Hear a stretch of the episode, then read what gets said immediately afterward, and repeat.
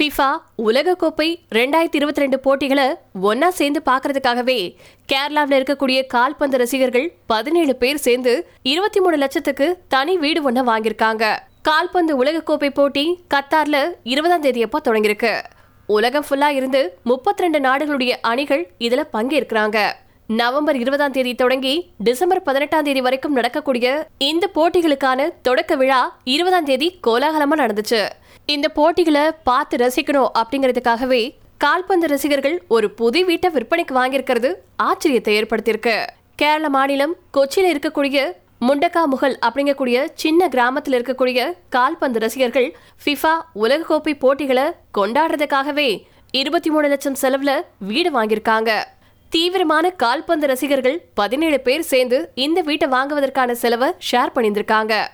அந்த வீட்டோட சுவர்ல அர்ஜென்டினாவுடைய கால்பந்து நட்சத்திரமான லியனல் மர்சி மற்றும் போர்ச்சுகல் கால்பந்து நட்சத்திரமான கிறிஸ்டியானோ ரொனால்டோ இப்படி ஜாம்பவான்களுடைய உருவப்படங்களை வரைஞ்சு அலங்கரிச்சிருக்காங்க. மேலும் பிரேசில் அர்ஜென்டினா மற்றும் போர்ச்சுகல் ஆகிய நாடுகளின் வண்ணங்கள்ல தங்களுடைய புது வீட்டுக்கு பெயிண்ட் அடிச்சிருக்காங்க. இது தவிர பல வீரர்கள் மற்றும் அணிகளின் கட் அவுட்டுகளை அவங்க அந்த வீட்டில் வச்சிருக்காங்க.